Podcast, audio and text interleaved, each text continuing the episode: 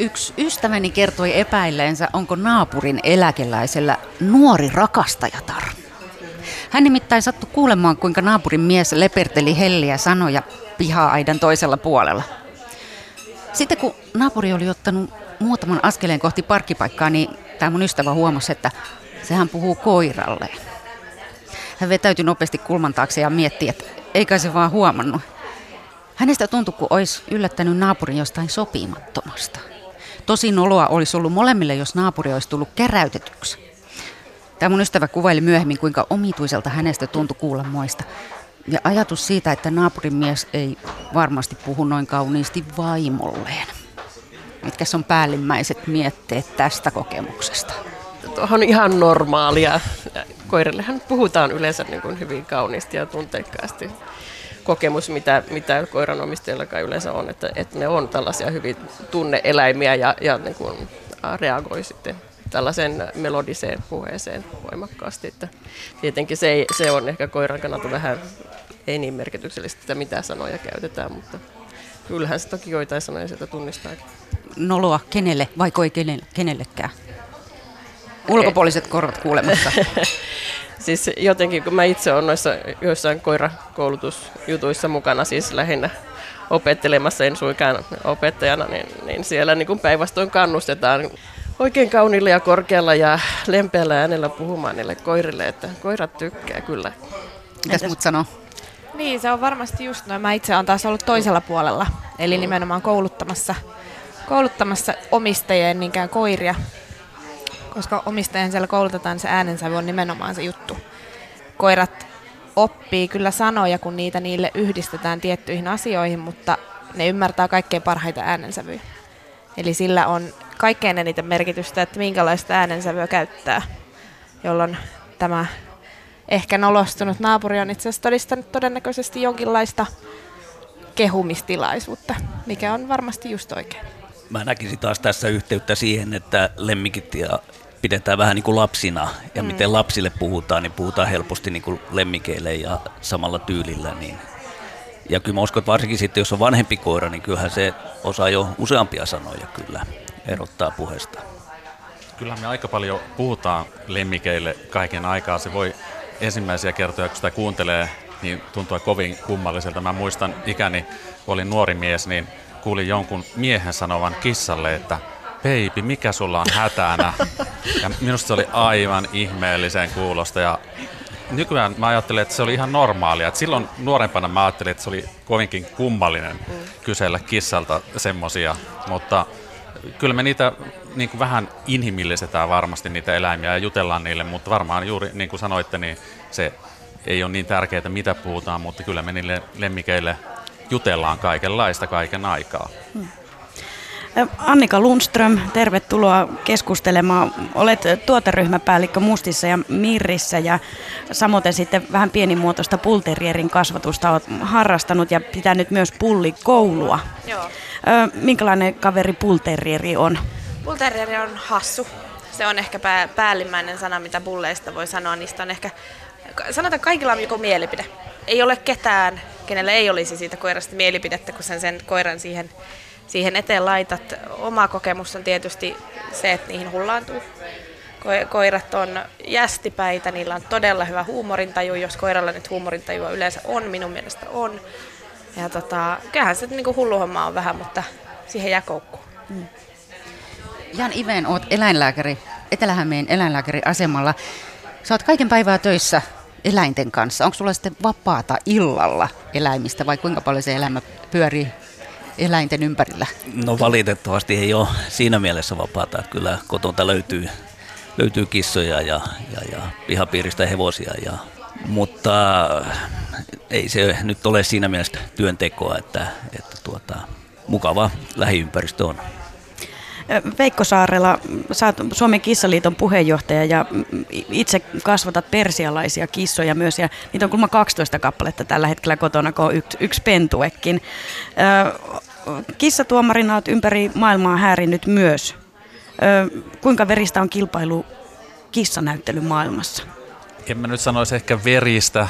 terminä siitä, mutta kyllä ihmiset ihan vakavissaan kasvattaa mahdollisimman standardin mukaisia kissoja ja haluaa niille asiallisen hyvän arvostelun ja äh, haluavat niin tuomarit kuin omistajatkin, että oikea kissa voittaa, että aina niitä, tietysti se on aina semmoista, että kun tulkitaan standardia, niin mieltymyksiä voi olla monia, vaikka oikeasti tietysti tuomarina ajattelee, että on vain yksi standardi ja tältä sen pitäisi näyttää, mutta sitten kasvatteilla on omia aika jänniäkin mielipiteitä roduista Eli välillä. jälkipuheita piisaa. Kyllä, niitä aina piisaa. Somesta löytyy yleensä aina viikonlopun jälkeen pitkät tarinat. Ja vielä neljäs vieras, Erika Ruonakoski, olet yliopiston lehtori Jyväskylän yliopistossa filosofian oppiaineessa. Tähän alkuun on ihan pakko kysyä, että onko ihmisellä ylipäätään edes oikeutta ottaa eläintä lemmikiksi? Okei, ehkä mä en tuohon mitään niin kuin yksilitteistä vastausta osaisi antaa, mutta, mutta siis jos nyt kysytään siitä, että kärsiikö ne eläimet nyt ihan hirveästi siitä lemmikkinä olemisesta, niin jotenkin mä ajattelisin, että koira ainakin on niin kuin, silloin niin pitkä tällainen kehitys, yhteinen kehitys ihmisen kanssa, että ehkä se on aika luontevaa loppujen lopuksi se ihmisen kanssa oleminen. Ja tietenkin se, se kysymys on sitten lähinnä siitä, että kuinka, kuinka paljon se koira sitten saa virikkeitä siinä elämässään ja itse ajattelen sitä, että se on, tai mä ajattelen mun omaa koiraa esimerkiksi, että se on niin sellainen nuori opiskelija, se on aivan tosi innokas aina oppimaan kaikkea uutta ja, ja siis niin kuin morkkis mulla tai tällä niin kuin huono omatunto on usein, kun sitten se siellä jossain tylsällä lojun nurkassa ja katsoo, että no milloin se emäntä nyt keksisi jotain kivaa tai milloin me tehtäisiin yhdessä jotain kivaa. Tälleen ajattelisin, varmaan se voi olla myös vähän niin kuin lajikohtaista, että miten joku tietty eläin sitten viihtyy ihmisen kanssa. Ja jotenkin ajattelisin, että jos, jos on hyvin tällaisen niin kuin ahtaaseen tilaan ahdettu, että on koko ajan häkissä esimerkiksi, niin en mä sellaista pitäisi kauhean mielekkänä elämänä, elä, elämänä eläimelle. Ollaan nyt tällä hetkellä Helsingin kissakahvilassa ja Täällä asustelee kuusi kissaa ja ainakin tyylilyyli näyttää viihtyvää aika hyvin täällä, nimittäin tuolla Päivi ja Annikan välissä nukkumassa ihan, ihan tyynesti. Pete näköjään koisi tuolla ikkunalaudalla. Pete on tämän paikan kingi, eli se on ainoa aikuinen kissa täällä sama, löy- löytöeläinkissa. Ja samalla äänisuunnittelija tässä ohjelmassa, Joo. Petri Hord. Eli Petejä on kaksin kappaleen täällä. Ja, ja nämä muut kissat on sitten kahdesta eri pentuesta. Eli ne on tavallaan, niin kuin, kun ne on syntynyt, niin ne ovat asuneet täällä ja pitävät tätä paikkaa kotinaan. Mikä ainakin omaan silmään näyttää, näyttää siltä, että ne täällä tykkäävät vaellella. Ja aika uteliaita ovat. Tämä on aivan taivas ollut nyt niille, kun täällä on niin paljon piuhoja ja muuta, niin paljon tekemistä. Mutta mitäs tota, teille tulee mieleen sellaisia uusia nykyajan ilmiöitä, nykyajan kotkotuksia, mitä tulee sitten lemmikkieläimiin. Tuntuu, että, että kaikkea uutta keksitään jatkuvasti. Otetaan semmoinen vaikka semmoinen ihan kierros, että mietitään vähän, että mitä, mitä teillä tulee mieleen. Sano sä Päivi ensin jotain. No mä luin just yhden fysioterapeutin haastatteluun. Hän oli siis oikeasti ihmisfysioterapeutti, mutta eläinasiakkaita tulee koko ajan lisää ja lisää. Hän siinä pohti, että hän varmaan keskittyy ihan pelkästään eläimiin. En mä ainakaan ole kuullut, että tämmöistä olisi ihan hirveän monta vuosikymmentä tarjottu tällaista palvelua eläimille. Mitäs Annikalla tulee mieleen? No tietysti omasta näkövinkkelistä, jos töitä miettii, niin mehän nähdään, nähdään tuonne Rapakon taaksekin aika paljon kaikenlaista, mitä sieltä olisi olisi niin sanotusti tulollaan, mutta, mutta kyllä me niin kuin Suomessa ollaan vielä, vielä aika maltillisia näiden, näiden niin kuin kotkotustemme kanssa niin sanotusti. Et mun mielestä Suomessa pyritään kuitenkin vielä siihen, että kaikki olisi sille niin kuin lemmikille hyväksi. Et, et jos nyt jotain pitää mainita, mikä on itse asiassa todella hieno keksintö, niin on, on tämmöinen painepaita, mikä on nyt muutaman vuoden ajan ollut tässä tässä markkinoilla se käyttää semmoista Tellington T-Touch-menetelmää, missä siis käytännössä painetaan akupisteita sen paidan avulla, mikä rauhoittaa sitä eläintä. Mitä Esimerkiksi eläintä? koiraa tai kissaa, molemmille, molemmille käy. Ja tota, esimerkiksi uutena vuotena, kun se paidan laittaa päälle, niin se koira tuntee olevansa huomattavasti rauhallisempi. Se on, se on hyvä kotkotus niin sanotusti. Joo, ja mäkin opin näköjään tässä uutta. Mitäs Janilla tulee mieleen? No jos kysymys oli tosiaan kotkotuksista, niin... No ei nyt välttämättä kotkotuksia, okay. mutta ehkä tällaisia no, niin kuin mut, ilmiöitä, jotka liittyy tähän meidän nykyaikaan. No mutta nimenomaan kotkotus, mä näkisin tämmöiset erilaiset korut, mitä hankitaan eläimille ja jopa, jopa lävistyksiin saakka, että, että ne näkisin nyt varsin ehkä turhana. Mutta vielä palatakseen tuohon fysioterapiaan, niin, niin se on kyllä ihan tärkeä osa-alue ortopedian ja, ja näiden leikkausten jatkohoidossa ja muualla. Että, että ja, ja nimenomaan tuota, fysioterapeutti-sana ei saa käyttää, jos ei ole tätä ihmis, ihmisiä. Sitten oikeastaan kaikki eläinfysioterapeutit, että voi käyttää eläinfysioterapeutti, niin on täytynyt ensin lukea tämä, tämä tota, ihmisten fysioterapia luennot ja muut. Että, että se on ihan täysverin ammattiryhmä kyllä tänä päivänä erittäin hyödyllinen. Joo, mä haluan vielä kysyä niistä koruista. Jos tyylilyyli tässä vieressä, joka pötköttää tässä mun ja Annikan välissä, mihin hänelle laitettaisiin koruja, jos oikein kotkotuksia haluttaisiin? Korvoinko vai No korvien tyveen on tämmöistä lävistystä on, on jossain päin kyllä, kyllä harrastettu. Että. Kuulostaa aika karseelle, mutta mitäs Veikko? Joo, hieman äh, samaan aihepiiriin kuin Jan niin menisin, eli semmoisia kotkotuksia, mikä on vähän ikäviä, mutta on tullut kauhean muodikkaiksi, varsinkin tuossa naapurimaassa, tuossa isommassa, niin kissojen tatuoinnit on myös kauhean yleisiä näillä karvattomilla roduilla.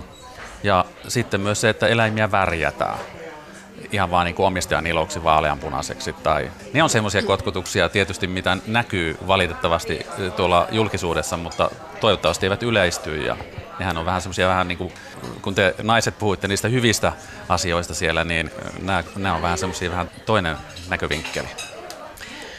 Joo, mun, mulla ei ole ehkä ihan sellaista tatsia niihin viimeisimpiin kotko, kotkotuksiin, vaikka kylläkin käyn näissä eläintarvikekaupoissa niin kuin suht tiheään tahtiin, mutta ehkä näin yleisemmällä tasolla voisi sanoa, että ylipäänsä musta näyttäisi, että näitä liikkeitä, eläintarvikeliikkeitä on aivan todella paljon enemmän kuin esimerkiksi 10-20 vuotta sitten.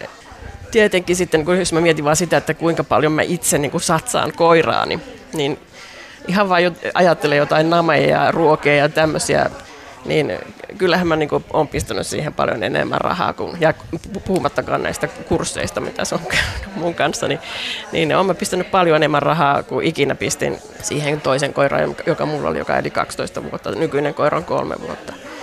Et siis tämä on kyllä niin kuin muuttunut tosi rajusti. Ja sitten ne kaikki sängyt, mitä on koirille tarjolla, ne on tosi muhkeita ja, ja aika arvokkaitakin. Ja sitten sit näkee myös, että koirilla on paljon enemmän niin kuin sadet takkeja ja tällaisia talviasuja yllä kuin aikaisemmin. Ja en mä sinänsä niin kuin pidä sitä pahana, että, että kyllä munkin koira käyttää sadetakkia ja siis se on, mä luulen, että se on sille ihan hyvä, koska sen turkke kastuisi muuten ihan läpimäräksi ja se ei erityisesti pidä siitä.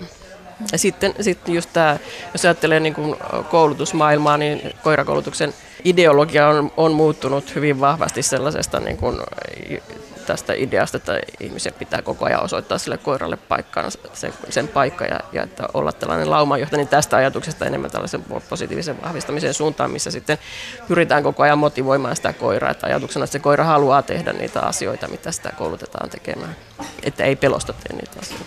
Onko, kuulostaako tämä Annika tutulta, sä koulutat koiria? Joo, joo, siis erittäinkin tutulta. Otetaan vaikka oma rotu. On, on lähinnä keskittynyt bulteriereiden omistajien kouluttamiseen ja siellä on ihan turha yrittää ketään pakottaa. Että kyllä se niinku tulee, tulee sit se seinä vastaan aika nopeasti, että, että jos niinku väkisin yritetään koiraa kouluttaa, että kyllä se pitää saada se bullin mieli sellaiselle tasolle, että se on hänen mielestään kannattava. No nyt ennen kuin mennään tota koiran kouluttamisen saloihin, niin tota, mä, mä vielä haluan sanoa yhden, yhden tota asian, mihin mä törmäsin ihan tuossa viikko sitten. Mä menin yhteen, yhteen tota ravintolaan tai semmoisen baariin, niin siellä oli sit seinällä mainos, että 6 euroa niin kaljaa koirille. Kalliimpaa kuin ihmisen juoma, mutta se oli musta aika mielenkiintoinen.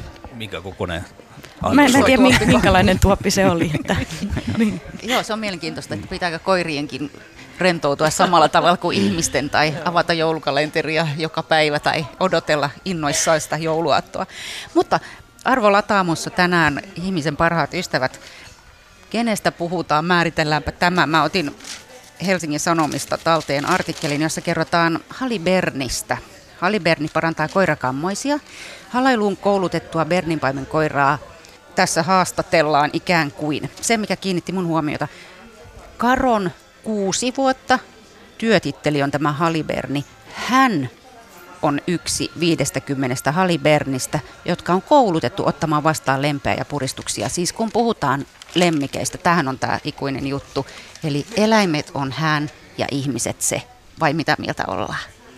No itse asiassa tota, luin sellaisen artikkelin ja olin yhteydessäkin tällaisen muistaakseni Lea Laitinen nimiseen suomen kielen tutkijan, joka on niin kuin tutkinut tätä hän ja se pronominien käyttöä suomen kielessä. Ja, ja hän itse asiassa sanoo niin, että, että ei se ole suinkaan ollut tällä tavalla, että, että se olisi niin kuin selkeästi ollut tämä se niin kuin eläimin, eläimistä käytettävä pronomini ja hän ihmisestä. Tämä on niin kuin tavallaan keinotekoisesti luotu erottelu, että se on pikemminkin, pikemminkin ollut sillä tavalla, että, että sitten sitä hän-sanaa on käytetty ennen kaikkea silloin, kun on niin kuin viitattu tai on niin kuin referoitu sen toisen kokemusta. Niin. Saako sanoa ihmisistä se, saako sanoa eläimistä hän? Niin no, jos siltä tuntuu. Niin no, kyllä mä kans näen, että eläimet on personia ja jotenkin on luontevampaa puhutella hänestä kuin, kuin siitä tai se, se esineestä ikään kuin. Niin, niin kyllähän on mun mielestä sopii eläimiin.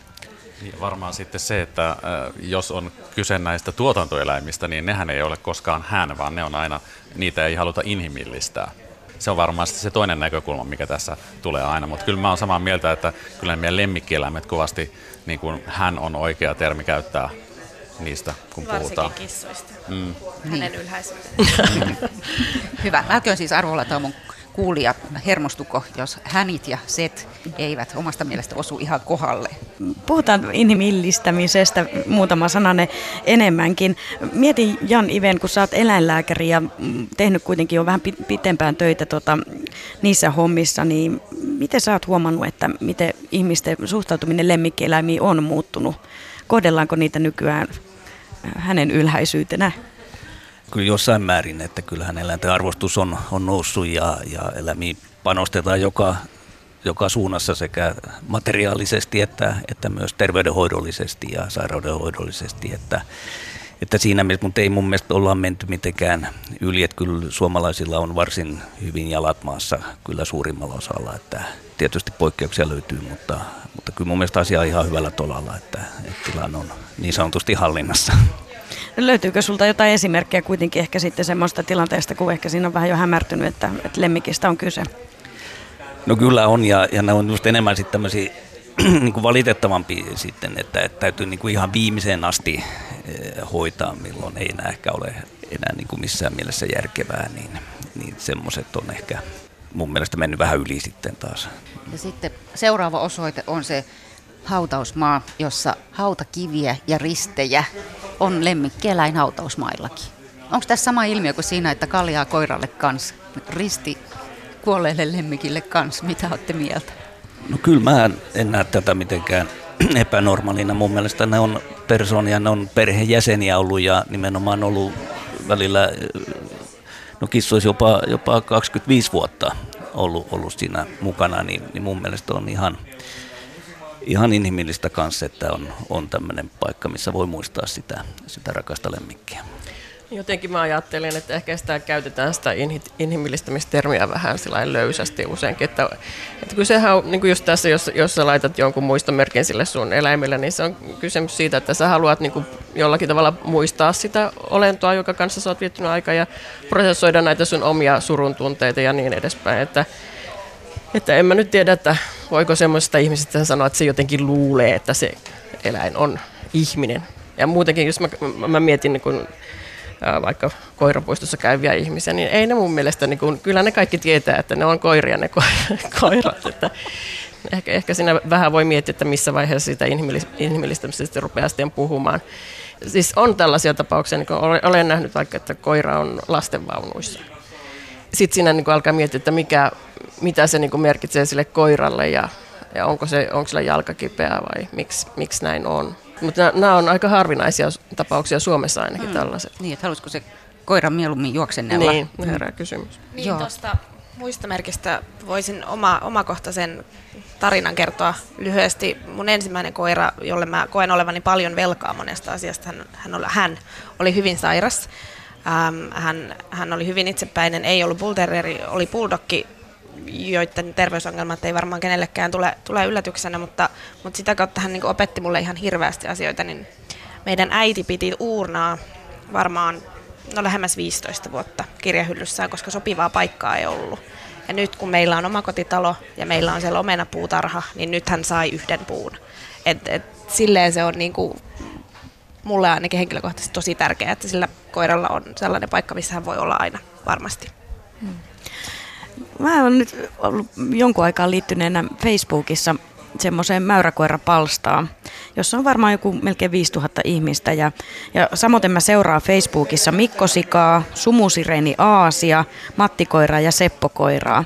Ja sitten siellä mäyräkoirapalstalla on jotenkin musta niinku äärimmäisen, no se on jotenkin sulosta, mutta myös vähän huvittavaa, kun siellä sitten aina ne koirat kirjoittelee sinne niitä päivityksiä ja mami pakottaa sateella ulos ja sitten palvelija ei anna nakkia ja, ja tämän tyyppisiä asioita. Oletteko te seikkaillut somen maailmassa näiden eläinten kautta? Joo, pakko myöntää, että omalla koiralla on myös Instagram-tili nimeltä Panu the Great.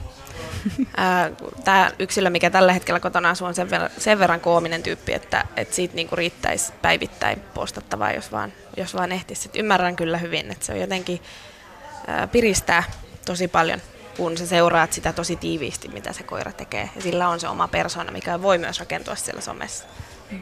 Erika, sä oot väitellyt filosofian oppiaineessa eläimiin kohdistuvasta empatiasta. Onko tässä kyse siis empatiasta, kun se koira alkaa itse laittaa kuvia Instagramiin tai päivittää Facebookia? niin, no varmaan siinä mielessä, että kyllähän se ihminen on eläytynyt siihen eläimen asemaan jossain määrin, tai ainakin kokee sitten itse, että ihminen on palvelijan asemassa, että se kissan asenne on tuolla, että mä just mietin, mietin kun nämä kissat täällä seikkailen, mm, nyt toi yksi on kyllä ihan nukahtanut tuohon.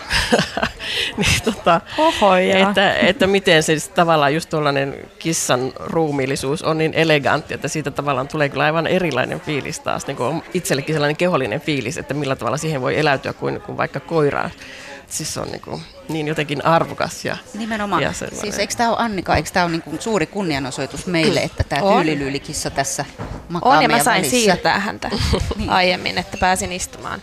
Mä pidän kyllä hieman hassuna tuota äh, Facebookkaamista noiden eläinten kautta, että minusta se tuntuu jotenkin vähän sellaiselta samantyyppiseltä kuin ihminen, jolla ei ole lapsia, niin jos lapsista puhutaan koko ajan eikä muuta että me eläinihmiset helposti sorrutaan siihen samaan, että me puhutaan niistä meidän kissoista ja kissanpennuista ihan niin kuin väsyksiin asti meidän ystäville. Että kyllä mä jotenkin ajattelen, että jos munkin kissalla olisi Facebookin sivu, niin mun ystäväpiiri Facebookissa voisi puolittua aika nopeasti. Että kyllä mä oon aika varovainen itse siinä, että, että kuinka paljon sitä semmoista semmoista sitten tekee. Mutta tietysti se voi olla, niin kuin Annika sanoi, niin se voi olla semmoista kivaa hauskaa, että, että jos se tehdään sillä mukavasti, niin se voi olla viihdyttävää, mutta, mutta siinä on kyllä vaarat siihen toisenkin suuntaan. Niin ja toki siksi se on juurikin eri, erillinen tili, eikä se oma Facebook-tili, koska mm. kukaan ei jaksa sitä loputtomiin, he voivat valita.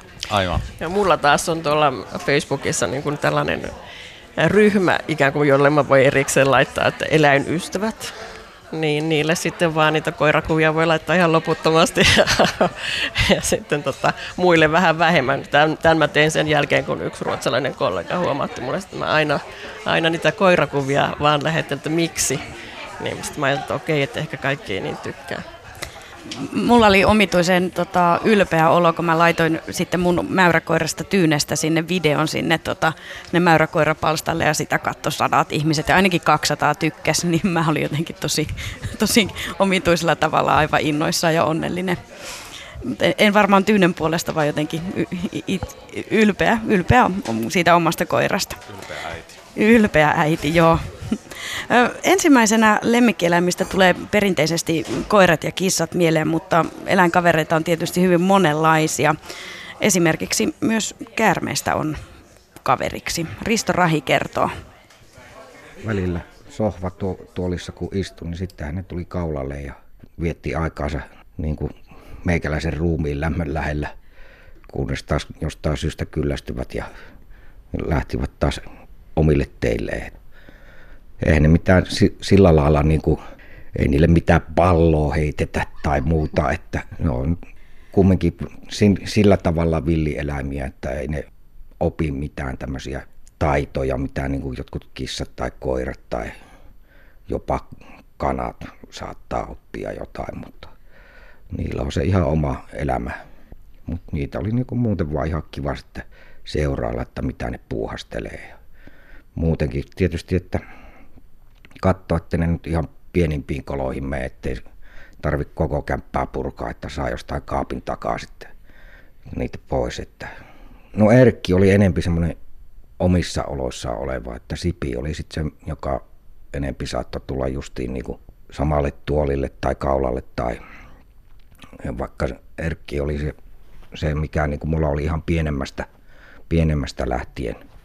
Että sillä se olisi niin kuin periaatteessa voinut ajatella, että olisi tottunut meikäläiseen helpommin, mutta se oli vähän semmoinen oman tien kulkija.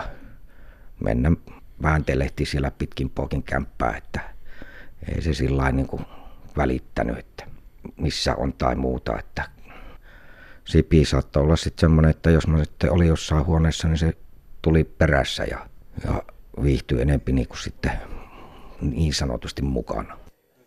Näin siis kertoi Risto Rahi Pyyttonista ja Poasta, eli Sipi ja Erkki.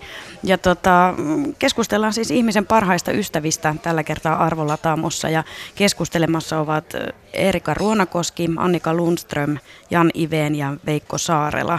Mm, mistä eläimistä on lemmikkieläimiksi? Tässä tosiaan Ristolla oli, oli pari käärmettä. Mä oon kokeillut lemmikkinä, mulla on pelkästään kissoja, mutta äh, nyt kun lehdissä aika paljon luodaan semmoista romanttista tunnelmaa noista kanoista, että kana on oikea lemmikkieläin, kun se on mm. tuotantoeläin, niin mä tein kaksi vuotta sitten sellaisen ison virheen, että mä otin viisi kanaa lemmikiksi ja ajattelin, että tämäpä hieno idea.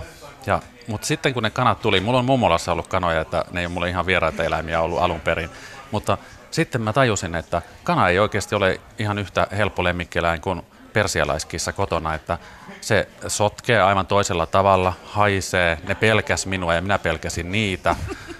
Se ei ollut kauhean tyylikäs tota, lemmikkieläinsuhde. Se kesti kaksi viikkoa ja sitten mä sanoin mun kaverille, että mun kanat muutti etelään. Mä etsin niille toisen kodin. Mä tajusin, että kana ei ole ainakaan minun lemmikki. Että monesti me voidaan ehkä ihmiset, jotka asuu kaupungeissa, niin meillä on sellaisia romanttisia kuvitelmia ehkä joistakin eläimistä, että niitä voidaan pitää jossain omakotitalon takapihalla, mutta yllätys onkin se, että kun siellä on ne jätökset maassa pihalla ja kanat kotkottaa ja pelkää sinua juoksee pakoon ja sinä niitä, niin se ei olekaan. Mä en sen kokemuksen jälkeen voinut syödä kananmunia enkä kananlihaa pitkään aikaa. Mutta kissa on mainio lemmikki kyllä. Mm-hmm. Mitäs lista jatkuu? Jan. Niin, no kyllä mä näkisin kanssa, että teoriassa voidaan ottaa mikä tahansa eläin lemmikiksi, mutta kyllä mä olisin hyvin, hyvin varovainen ja harkitsevainen siinä, että niin kuin ikään kuin katsoisi mikä eläin ja vähän sen niin kuin käyttäytymistä ja fysiologiaa ja, ja sitten se koko elinkaari, mikä liittyy siihen lemmikkiin ihan, ihan syntymästä sinne, sinne tota, viimeiseen hetkiin asti, että, että tuota, ja varsinkin sitten tällä eläinlääkäripuolella sitten, kun me kanssa joudutaan ottaa sitten osaa niihin ikäviin tapauksiin, niin, niin, niin tuota, siinä voi niin kuin meiltäkin ammattitaito loppua sitten eri hyvinkin eksottisissa eläinlajeissa. Että Esimerkiksi mitä on tullut vastaan?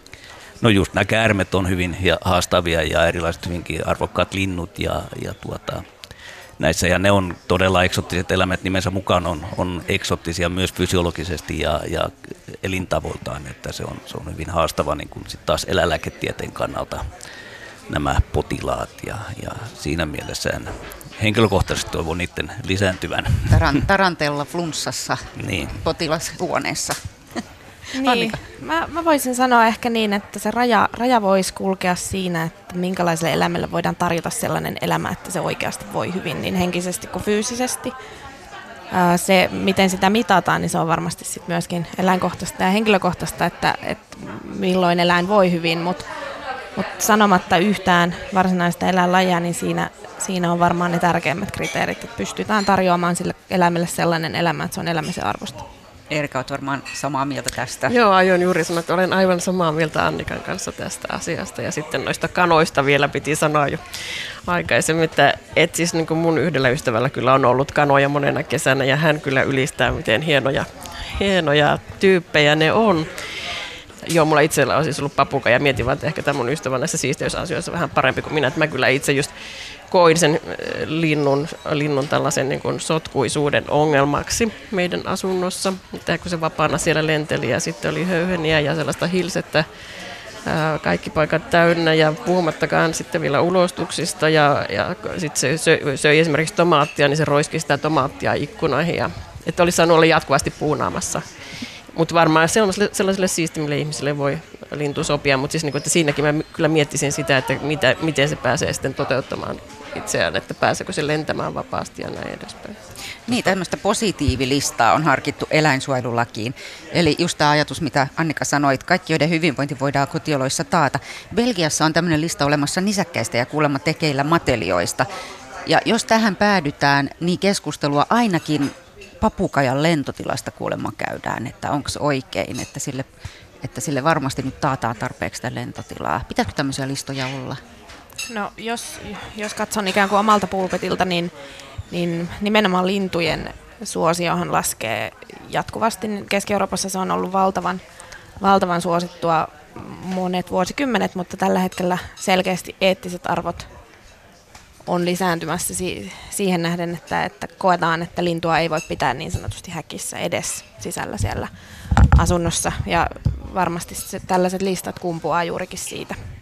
Varmaan on tosi hyvä, että näitä ihmisiä vähän valistetaan näissä minimiolosuhteissa, että tuntuu, että semmoinen maalaisjärki vähän häviää välillä, että ei ole pitkä aikaa, nyt luki jossain lehdissä äh, viikko pari sitten, että on yleistynyt paljon esimerkiksi Suomessa se, että eläimiä pidetään tämmöisissä tilapäisissä häkeissä niin kuin työpäivän ajan, esimerkiksi koiraa, joka on ihan hämmästyttävää tietoa lukea ja ei tietenkään hyväksyttävää.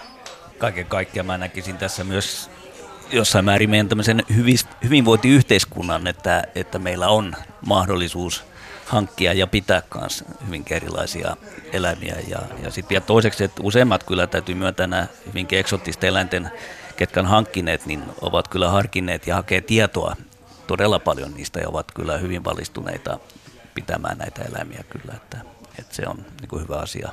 Näin sanoi Jan Iveen eläinlääkäri. Nyt Reetta on pyydystänyt kahvilayrittäjän hetkeksi. Pasi Nikkinen, sä avasit tämän kissakahvila Helsinkiin tuossa kesällä ja ilmeisesti aikamoista haipakkaa tässä on piisannut teille. Joo, mä oon kyllä tosi kiitollinen, että ihmiset on tykännyt ja käynyt täällä. Että kesä alku pari kuukautta oli niin kuin ihan täynnä, oltiin aamustilta, että 15-20 ihmistä jonotti aamulla tuossa, kun avattiin ovet ja illalla piti sanoa, että nyt pitäisi laittaa ovet kiinni ja tupa oli täys. Että, mutta on hienoa, että ihmiset on tykännyt ja tulevat uudestaan. Miten sä oot nähnyt, että miksi ihmiset niin kovin mielellään tulevat kissakahvilaan pajaamaan kissoja ja juomaan kahvia? On varmaan osittain uutuuden viehätystä, mutta sitten paljon palautetta tullut just siitä, että osa ihmisistä on, että he on joko itse allergisia, ettei pysty koko aika pitää, tai sitten omassa perheessä on joku muu, että hänen takia ei pysty ottaa. Mutta suuri osa ihmisistä on varmaan semmoisia, että niillä on myös oma kissa kotona. Moni on sanonut, että tämä ei ole tavallinen kahvila, että on jotain muuta. Ja kun suomalaiset on jäyhiä, täällä vieraat ihmiset alkaa keskustelemaan keskenään saman tien. Täällä asiakkaat makaa lattialla mahalle, leikkii kissojen kanssa, sitä ei muissa kahviloissa varmaan tapahdu. Tuleeko sulla ikinä tota semmoista kissalässytystä niin jo korvista ulos, kun sä kuuntelet täällä päivät pitkät, kun ihmiset, ihmiset noita hellii kissoja ja niille lässyttää? Ei tuu, ja sitä, eihän sitä itsekään varmaan huomaa, aina puhuu kissoille, niin sitä varmaan samalla tavalla lässyttää. Se on vaan niin luonnollista, kun on niiden eläinten kanssa. No täällä siis asustelee Pete, Nestori, Tyylilyyli, Kalle, Helmiina ja Ville. Ainoastaan Pete on niin kuin aikuinen löytökissä ja muut on sitten Joo. täällä ikään kuin kasvaneet. Kerros vähän tuosta Petestä. Se on vedellyt sikeiltä tuolla varmaan jo pari tuntia, mitä mä oon tässä ollut. Niin kerro vähän Petestä. No Pete on mun, vaikka pennut on ihania, mutta Pete on ollut mun suosikki alusta asti. Se on Yliviaskasta löytöeläintalosta tullut ja ikä on 4-6 vuotta, ei tiedetä tarkkaa, tosi persoona – että se on hauskaa. Pete, ei tajuttu alussa, se söi pentuja ruokaa, niin se otti vähän ylimääräistä kiloa, niin nyt tammikuussa julkistetaan meidän Facebook-sivuilla, niin meillä alkaa Kissakahvilla Helsingin suurin pudottajakilpailu ylipainoisille suomalaisille kissoille. Siitä kerrotaan lisää, siitä tulee tosi hauska juttu. Mm, se, sitä mun täytyy vielä ky- kysyä, että kuinka paljon tämä on sulle rakkautta kissoihin tai eläimiin ja kuinka paljon bisnestä? Tämä on osakeyhtiö, mikä tätä pyörittää. Mulla on ollut aina kissoja ja koiria ja tota noin, niin tykkään eläimistä. Helsingissä ei ollut kissakahvilaa ja mä oon, mä oon yrittäjänä ollut kymmenen vuotta ja mä oon aina pyrkinyt siihen, että mä teen semmoisia asioita, mitkä musta tuntuu hyvältä, että niitä on hauska tehdä. Tämä on ollut viisi kuukautta auki, täältä ei yhtään mököttävää asiakasta vielä lähtenyt ulos. Että, että niin kuin, totta kai palkat pitää saada maksettua, mutta mä laitoin tämän pystyyn, mä työllistän seitsemän ihmistä tämän kautta, että mä oon taas yrittäjänä tosi tyytyväinen. No, nämä kissakahvilat on aika iso ilmiö maailmalla ja no, Suomessakin nyt sitten on, tämä on jo toinen kissakahvila, toinen on Tampereella. Mm, puhuttiin tuossa alussa vähän sellaisista kotkotuksista. Uskotko sä, että kissakahvilat ovat tulleet jäädäkseen?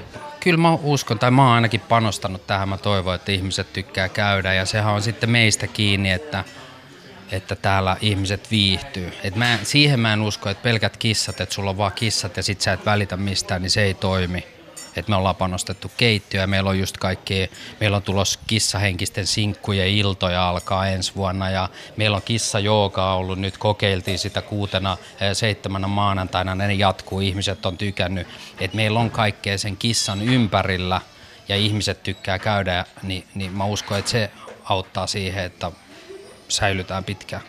Ota Päivi sä koppi. Kiitos Pasi Nikkinen. Kiitos. Tosiaan arvolataamoa mennään. Erika Ruonakoski on yliopiston lehtori Jyväskylän yliopistosta, Annika Lundström tuoteryhmäpäällikkö Mustista ja Mirristä, Jan Iveen eläinlääkäri Etelä-Hämeen eläinlääkäriasemalta ja Veikko Sairala puheenjohtaja Suomen Kissaliitosta. Raamatusta löytyy tällainen eläinten ja ihmisten, tai ainakin ihmisten ja naisten välistä suhdetta käsittelevä kohta vanhan testamentin ensimmäisestä Mooseksen kirjasta. Siinä kerrotaan, miten Jumala loi ihmiselle, eli siis miehelle, kumppaniksi ensin eläimet ja vasta niiden jälkeen naisen.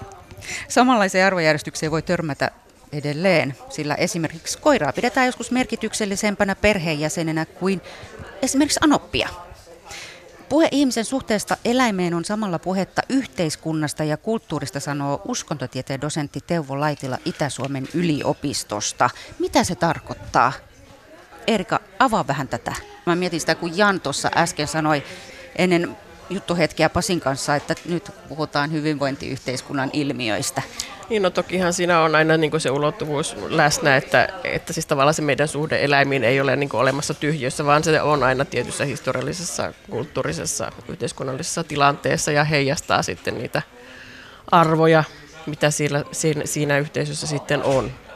Mutta siis toisaalta niin mä mietin ruumillisuusulottuvuutta, että, että se on ehkä tällainen niin kuin, toisaalta ehkä tällainen niin kuin, yliajallinen, että, että siis me niin kuin aina antiikin Kreikasta meidän aikoihin niin kuin ihmisillä on ollut mahdollisuus niin kuin olla tietynlaisessa ruumillisessa suhteessa eläimiin, eli siis niin kuin vaikka silittää koiraa ja, ja tota, eläytyä näihin erilaisiin eläimiin. Mutta sitten nämä, nämä suhteet saa aina sitten jonkinlaisia tietynlaisia niin kuin erilaisia vivahteita sitten siitä omasta ajastaan. Ja tietenkin niin kuin tässä meidän ajassa nyt ehkä on läsnä sellainen, että tämä on jotenkin muuttunut paljon suvaitsevammaksi sen huomion hyvin intensiivinen kiinnittäminen sitten siihen eläimeen. Että ehkä mä jotenkin ajattelin sitä, että pari vuosikymmentä sitten oli vähän semmoista kyynisempää meininkiä.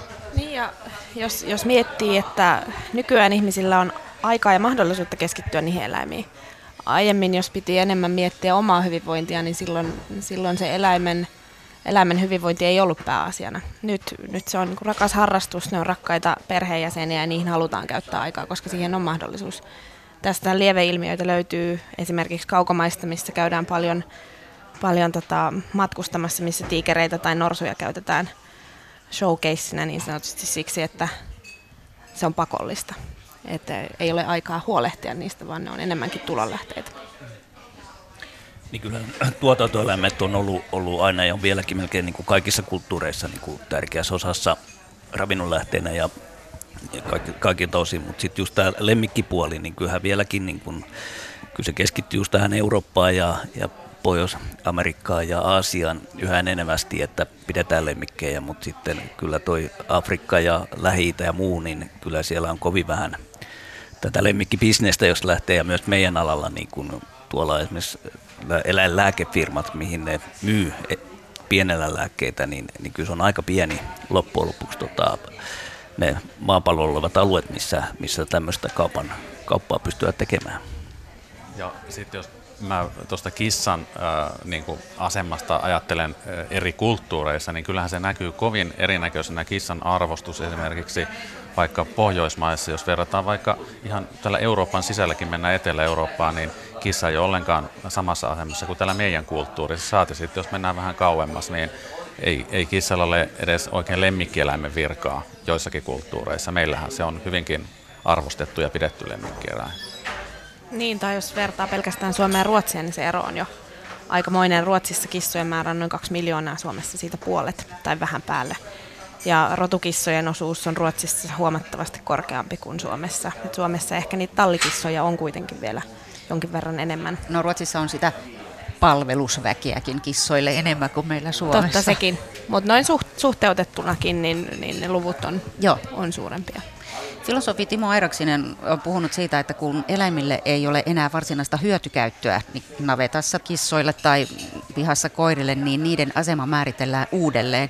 Niitä otetaan kotiin lapsen asemaan ja koetaan enemmän ihmisperheen jäseniksi kuin oman lajinsa edustajiksi. Hän on pohtinut muun muassa sitä, että hevonenkin on jo eteisessä. Minkälaisia ajatuksia tämä herättää?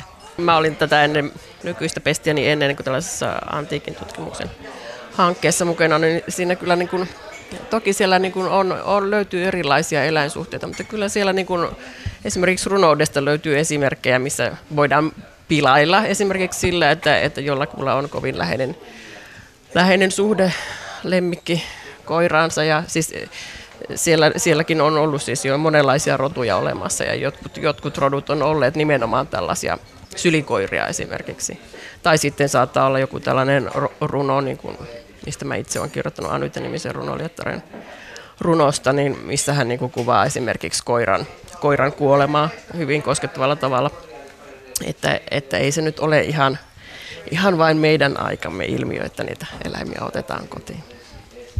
Kyllä mä oon sillä seurannut. Mulla on tota, ää, esimerkiksi oma vanhin persialaisuros, niin kyllä mä sitä puhuttelen pojaksi ja hänelle käytän itsestäni termiä isää ja mulla on kaksi omaakin poikaa, ihan oikeaa ihmispoikaa ja mä oon, en kyllä ehkä koe tätä persialaisherraa niin veljekseen kuitenkaan, mutta ei ne ole kyllä mitenkään koskaan mulle moittineet tätä, että mä puhuttelen pojaksi myös tätä minun kissaa, että kyllähän me näitä inhimillistetään kovasti näitä meidän kavereita, mutta se on ehkä semmoista, ehkä se on opittua myös jollain lailla.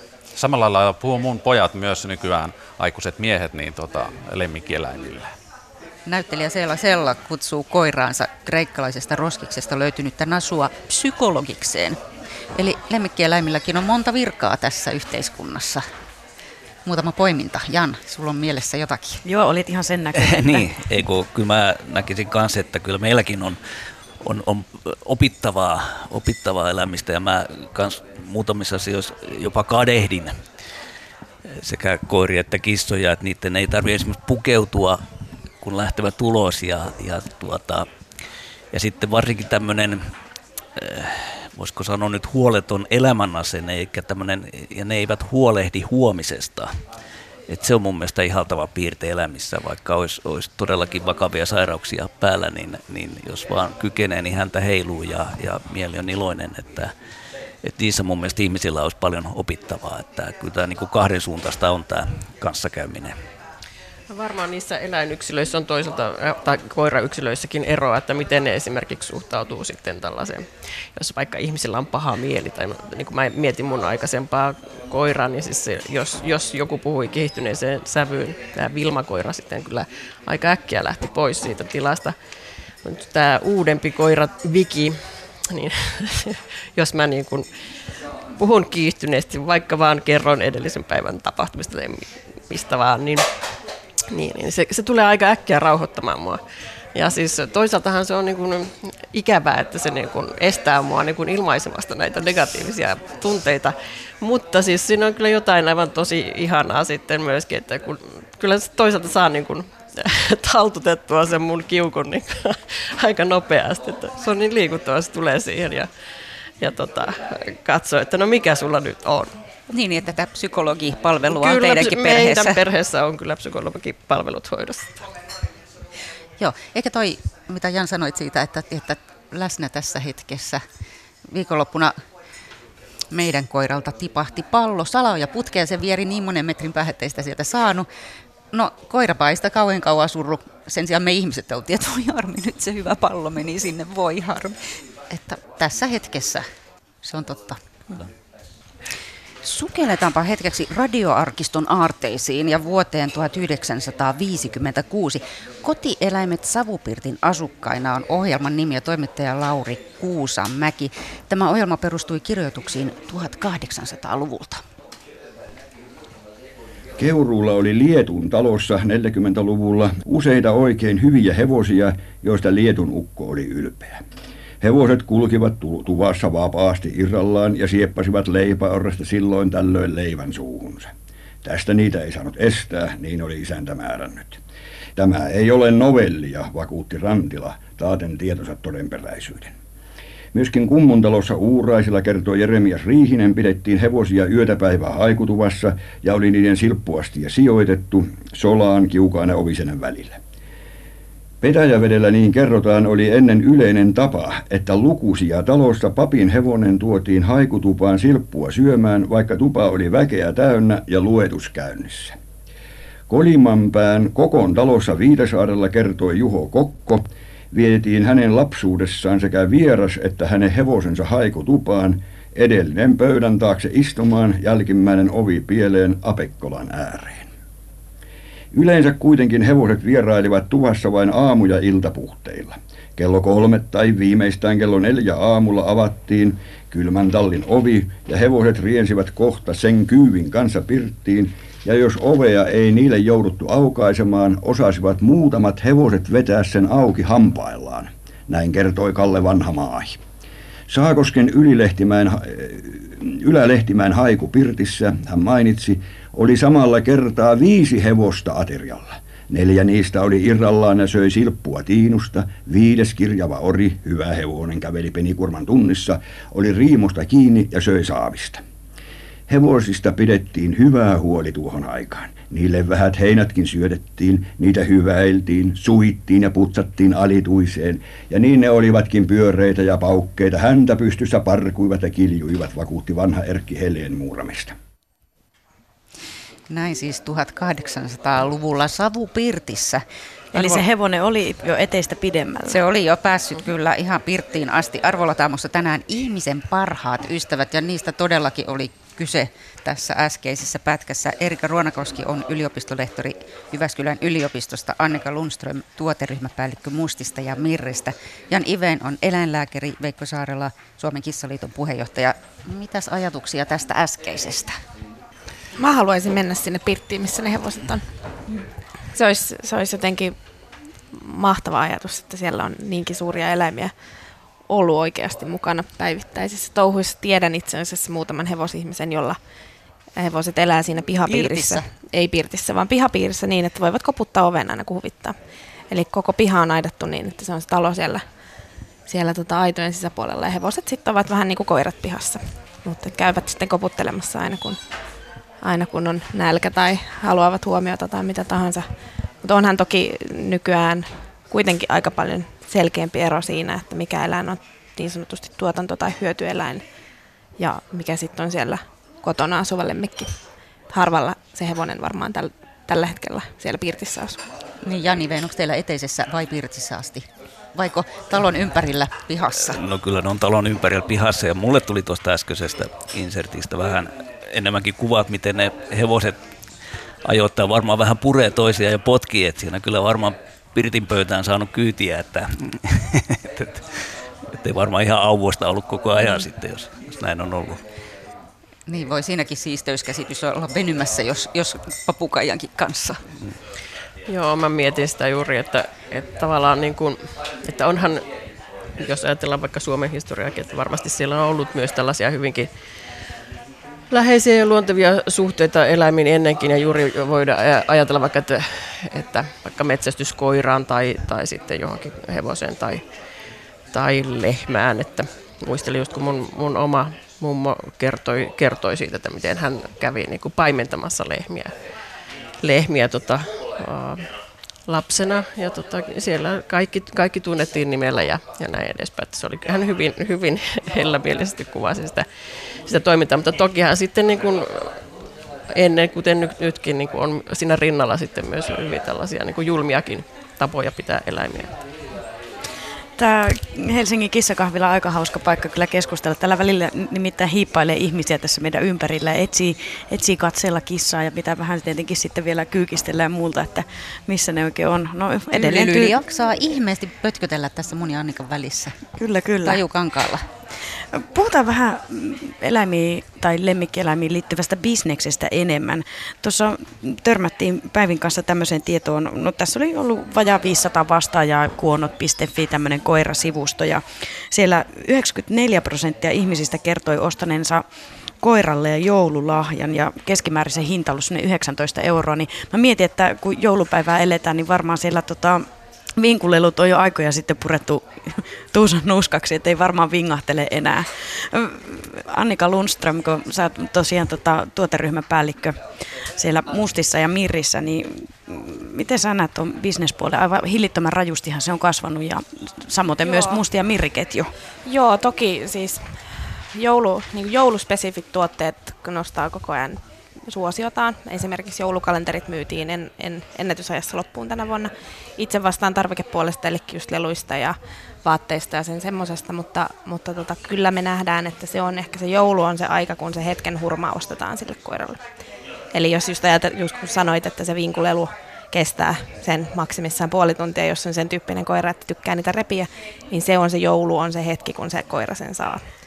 Ja toki niin kuin, siinä voi olla monia syitä, miksi, miksi niitä joululahjoja ostetaan en, enemmän. Yksi on se, että halutaan olla rauhassa silloin joulupäivänä, että se koiralla on omaa tekemistä. Toinen on se, että, että oikeasti halutaan muistaa myös tarkasta perheenjäsentä. Se on varmaan yksi suurimpia syitä. Ja sitten tietysti niin kuin viedään lahjoja myös naapurin koirille. Se on, se on myös yksi, että jos on naapurissa on kiva koira, mitä, mitä moikkailee ja ihan yhtä lailla niin kuin sille naapurille viedään vaikka se piparipussi, niin sitten viedään se lelu tai herkku sit sille naapurin koiralle. Tulipa mieleen muuten koirasynttärit, jossa sitten oli koirakaverit kylässä kanssa ja sitten siellä syötiin jotakin nakkimaksalaatikkoa, kakkuja ja mitäs, mitäs kaikkea. Ja tuli myös mieleen kollega, joka just kertoi lähettäneensä joulukortin kissalle. Hmm. Annika, sä tuossa ihan tämän lähetyksen alussa sanoit, että, että tavallaan sulla on katse myös tuolla rapakon taakse mm. ja siellä on sellaisia ilmiöitä, mitkä ei, ei sun mielestä välttämättä ole niin, on niin hyviä. Mm. Ootko sä ihan täällä koti, kotomaassa ja kun varmaan tietenkin sä sitten päätät, että mitä sisään ostetaan, niin ajatellut, että mitä hemmettiä tämä nyt on. Että, Olen. Ja mitä tietysti, tässä yritetään myydä? Olen ja tietysti sit niin kuin monesti ne ei päädy sinne hyllyyn. Et mehän yritetään tietysti ajatella A, mitä meidän asiakkaat haluaa, ihan niin kuin ihmisasiakkaat sekä myös sit ne eläinasiakkaat. Ja sitten me yritetään myös miettiä sitä, että me ollaan mahdollisimman vastuullisia myös siinä, mitä me tehdään. Et ei niin kuin mennä, mennä tietyn rajan yli. Esimerkiksi koirien, koiran kynnen kuoria me ei varmastikaan tulla myymään. Et me, ei, me ei nähdä ikään kuin sillä, sillä mitään lisäarvoa sille lemmikille. Et sit jos puhutaan tossuista tai vaatteista, on sellaisia koiria, jotka ei lähde ulos, jos niillä on tossuja. Jos niillä on kipeät, kipeät tassut, ne tarvitsee ne tossut. Et, et, ja sitten taas me nähdään, että ei ole mitään syytä, että miksei ne voisi näyttää kivalta samalla, hmm. jos ne sellaiset tarvitsee. Veikko Saarella, kun sä harrastat niitä persialaisia kissoja, kasvatat niitä, niitä niin tuota, paljonko sulla menee rahaa sun eläimiin, kissoihin?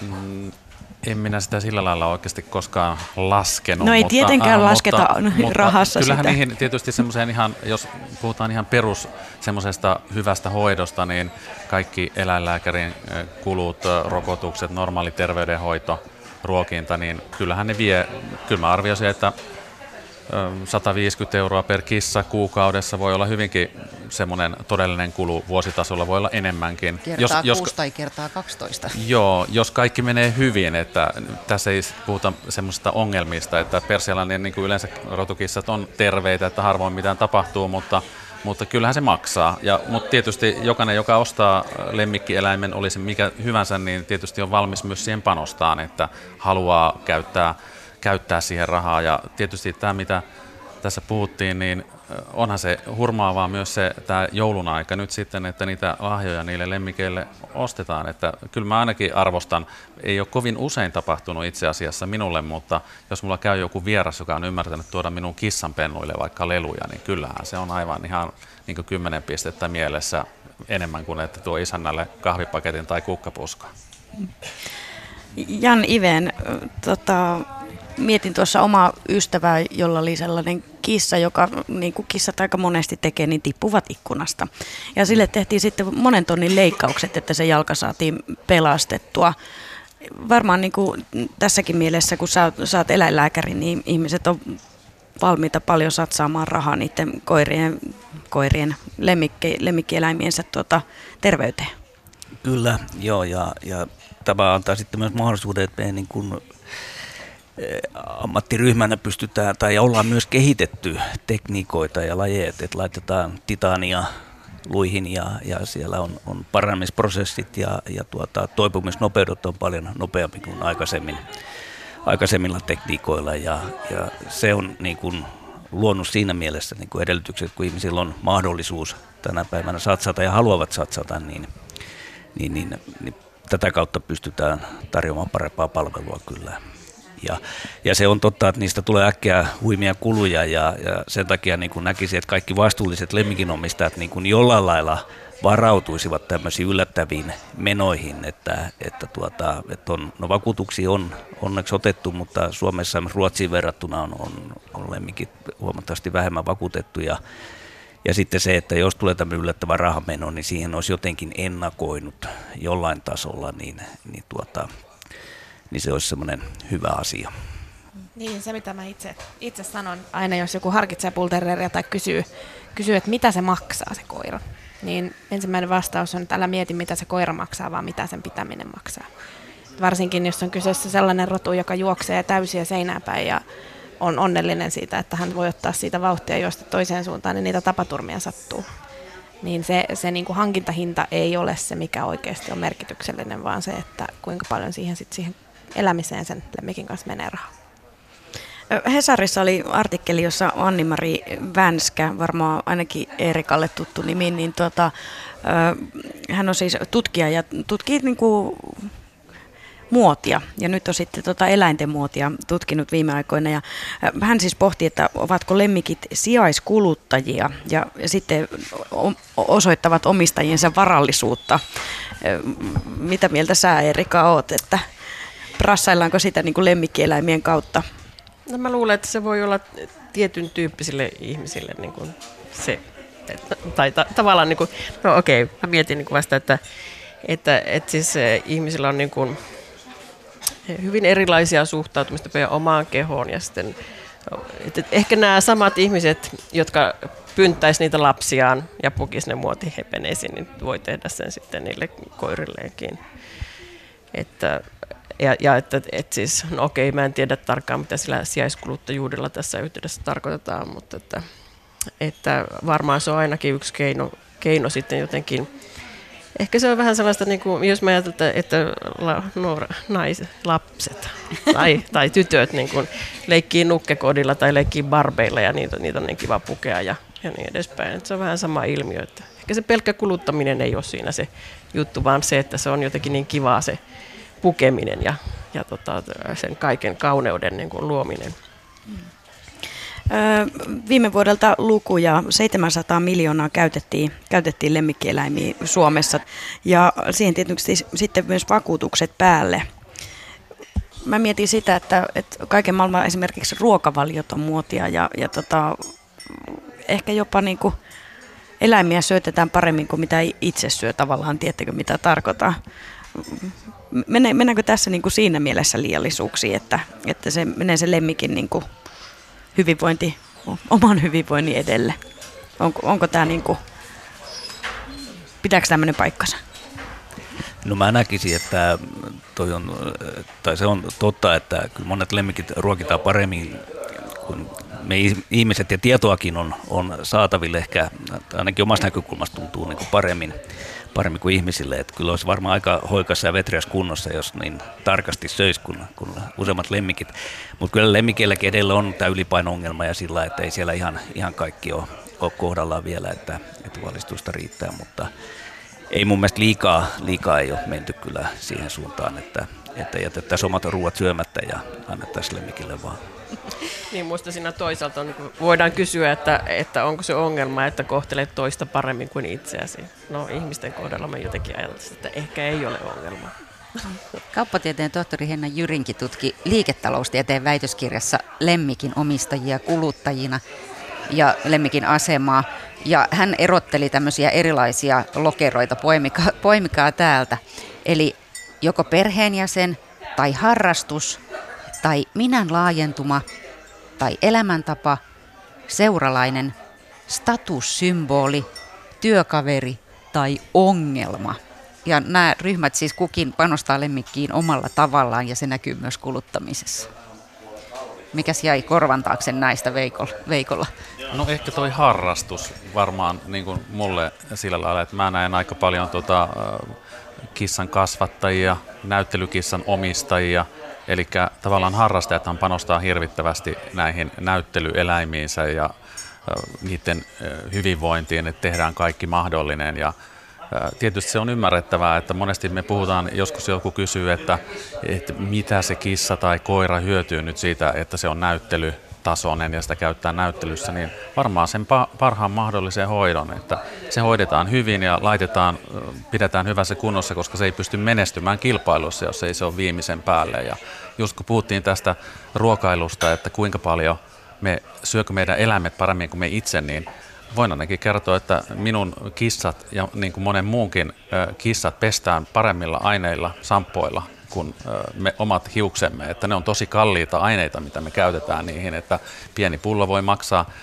30-50 euroa ja niitä tarvitaan aika monta erilaista ennen kuin se eläin on saatu näyttelykuntoon. Että se ei ole yksi sampo, että meillä on semmoisia viiden sampoon tekniikoita, mitä me käytetään. Että se on aika kallista leikkiä, kun sitten näyttelyeläintä laitetaan näyttelykuntoon myös, että se ei ole vain se perushuolto.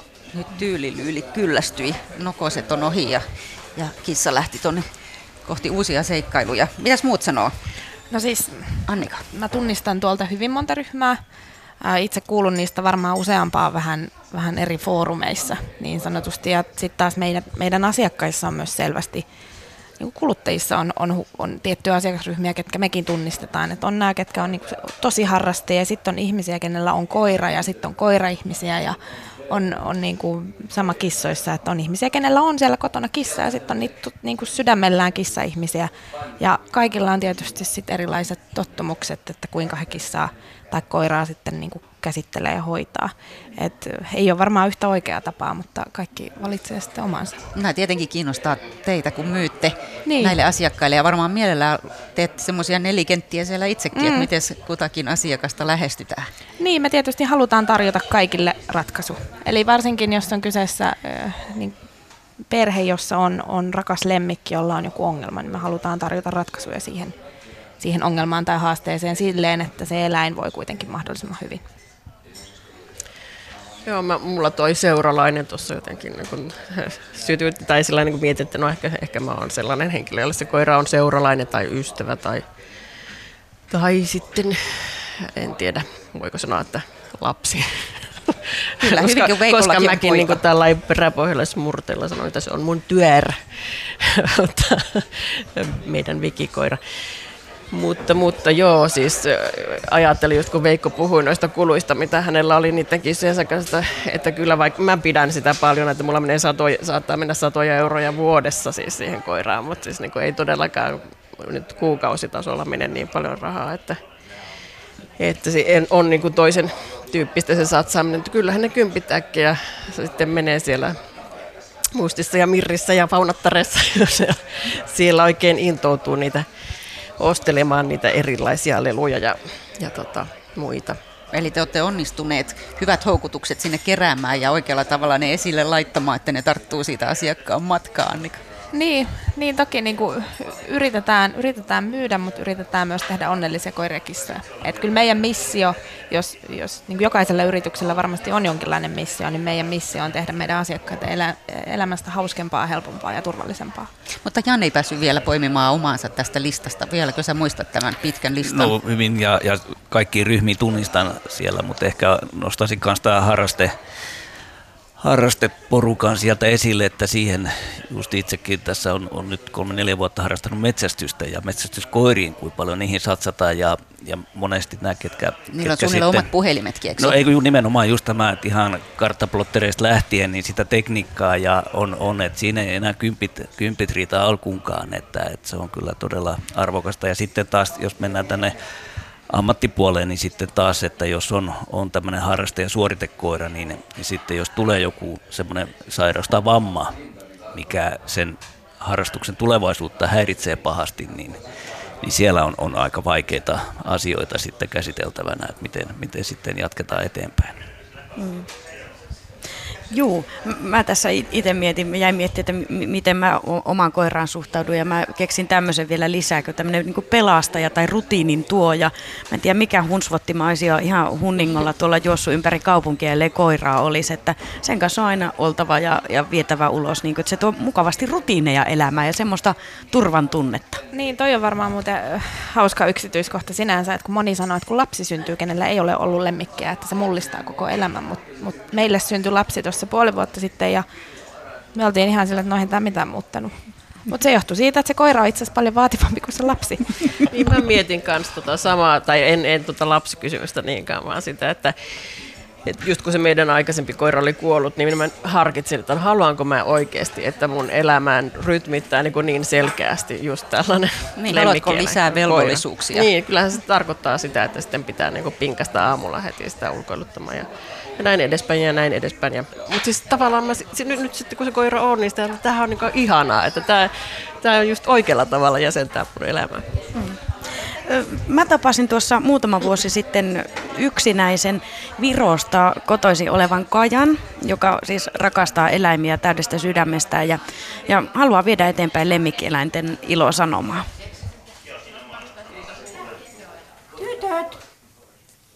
Kun me leikitti tänä aamulla kello kymmenen asti, oletteko nyt väsyneet? Kattokaa, mitä äiti antaa täällä herkku. No niin, Oona, tule äiti, tule. Ensimmäinen rotta, se Mai, harma, täysin harma, oli kaikista sellainen mielenkiintoinen rotta. Se ei jyrsinyt, eikä pissannut päälle. Että aina kun menti lenkille, se oli mulla sitten olkapäällä ja sitten istui kiltisti ja sitten kun se ruvesi niin kuin vähän liikuttelemaan, niin mä tiesin, että aha, se haluaa pissalla. Näin mä laitoin maahan, se pissasi taas olkapäällä. Mutta sitten kun se kuoli, ja silloin mä otin eh, kaksi rotta. No kuula, se oli mahtava elämä, kun mä toi kaksi rotta. Oli näin, että jotenkin kello 11 jäi nukkumaan neljältä heräsi, ja sitten kun ne rotakin heränevä neljältä, no kyllä me leikittiin. Mä sanoin, että, ihmisiltä mä suosittelen kyllä tästä niin paljon iloa, kun ne leikkivät mä otan nämä sohvalle ja sitten vetää sormien perässä ne juokseva. Sitten tykkävä hirveästi, että minä niitä paija. Vaan sellaista tuleva niin kuin minun lähellä. Ukko! Mihin ukko meni? Ai, täällä. Kato, näin, tässä on tämä huppu. Huppu meillä. Tänne menee ukko. Näin me mennään. Eh, Rotissa eh, parasta on se, että ihminen, eh, jos on yksinäinen, tää, niin kuin jotenkin antaa sellaista seuraa. Neistä on kaverit, onko kumma, kun tulet koti, koti on kylmä. Mutta niin kuin joku lemmikkin kotona, niin koti niin kuin lämmintä. Et mä suosittelen kaikille yksinäisille, ketkä niinku, e, pitävät e, eläimistä. Mä, kyllä se rotta, voisi ottaa, kun koiran kanssa ei pääse enää lenkkeilemään. Ja sitten kissa toistaiseksi, no minun niin taloutessa on liian kallista. Näin siis tuumaili Rotta Mummo ja tämä on siis ihan, ihan tota, hän itse kutsuu itseään Rotta Mummoksi, että tämä ei ole niinku, tämä on, on hänen oma lempinimensä itselleen. Öö, mä ehkä tuossa, kun mä puhuin siitä omasta koirasta, niin pelkästään se, että se on tuonut rutiineja mun elämään, mutta mä oon asunut ympäri Suomen maan. Ja ei ole oikeastaan ollut siellä tuttuja, mutta aina ollut se koirakaveri. Eli varmaan aika monelle, monelle niin tota, yksinäiselle ihmiselle, niin kuin tässä Kajallekin rotat, on sitten semmoinen seuralainen ja pelastava tekijä.